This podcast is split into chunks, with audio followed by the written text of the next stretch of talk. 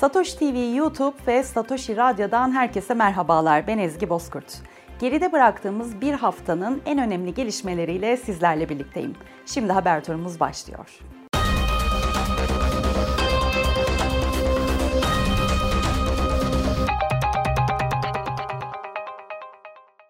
El Salvador milyar dolarlık Bitcoin tahvillerine hazırlık yaparken MicroStrategy'nin CEO'su Michael Saylor, finansal piyasaların Bitcoin destekli tahvillere hazır olmadığını söyledi.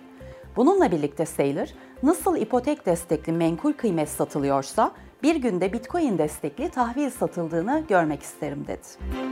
Intel yeni Bitcoin madencilik çipinin detaylarını duyurdu.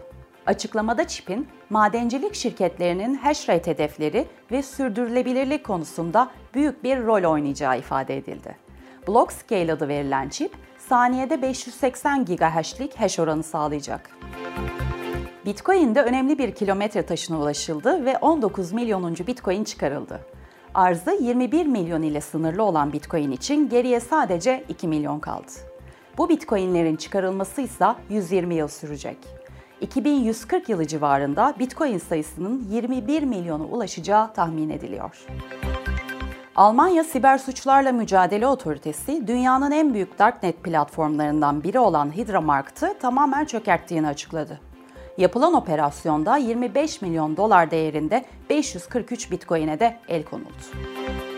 Bilançosunda 130 bine yakın Bitcoin tutan MicroStrategy yeni bir alım daha yaptı.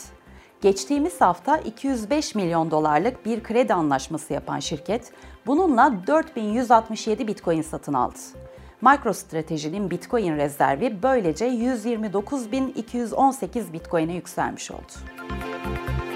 Terra'nın kurucusu Duvon, stabil coin USD'yi Bitcoin ile desteklemelerinin sebebi olarak merkeziyetsizliği gösterdi. Satoshi Nakamoto'dan sonra Bitcoin'e sahip en büyük cüzdan olacaklarını söyleyen Won, her USD oluşturulduğunda rezervimize yeni Bitcoin ekleyeceğiz dedi. ABD'li kongre üyesi Norma Torres, El Salvador'un Bitcoin adımını dikkatsiz bir kumar olarak nitelendirdi. Torres ayrıca El Salvador'un bu kararına hedef alan bir yasa tasarısı sundu ve El Salvador'un ülkemiz için oluşturabileceği risklere karşı ABD'nin mutlaka bir planı olmalıdır dedi. Endonezya, Bitcoin ve diğer kripto paralara ilişkin vergi oranını belirledi. Buna göre Bitcoin'i para yerine MTO olarak kabul eden ülke, işlemlerden ve kazanç gelirlerinden %0.1 oranında vergi alacak.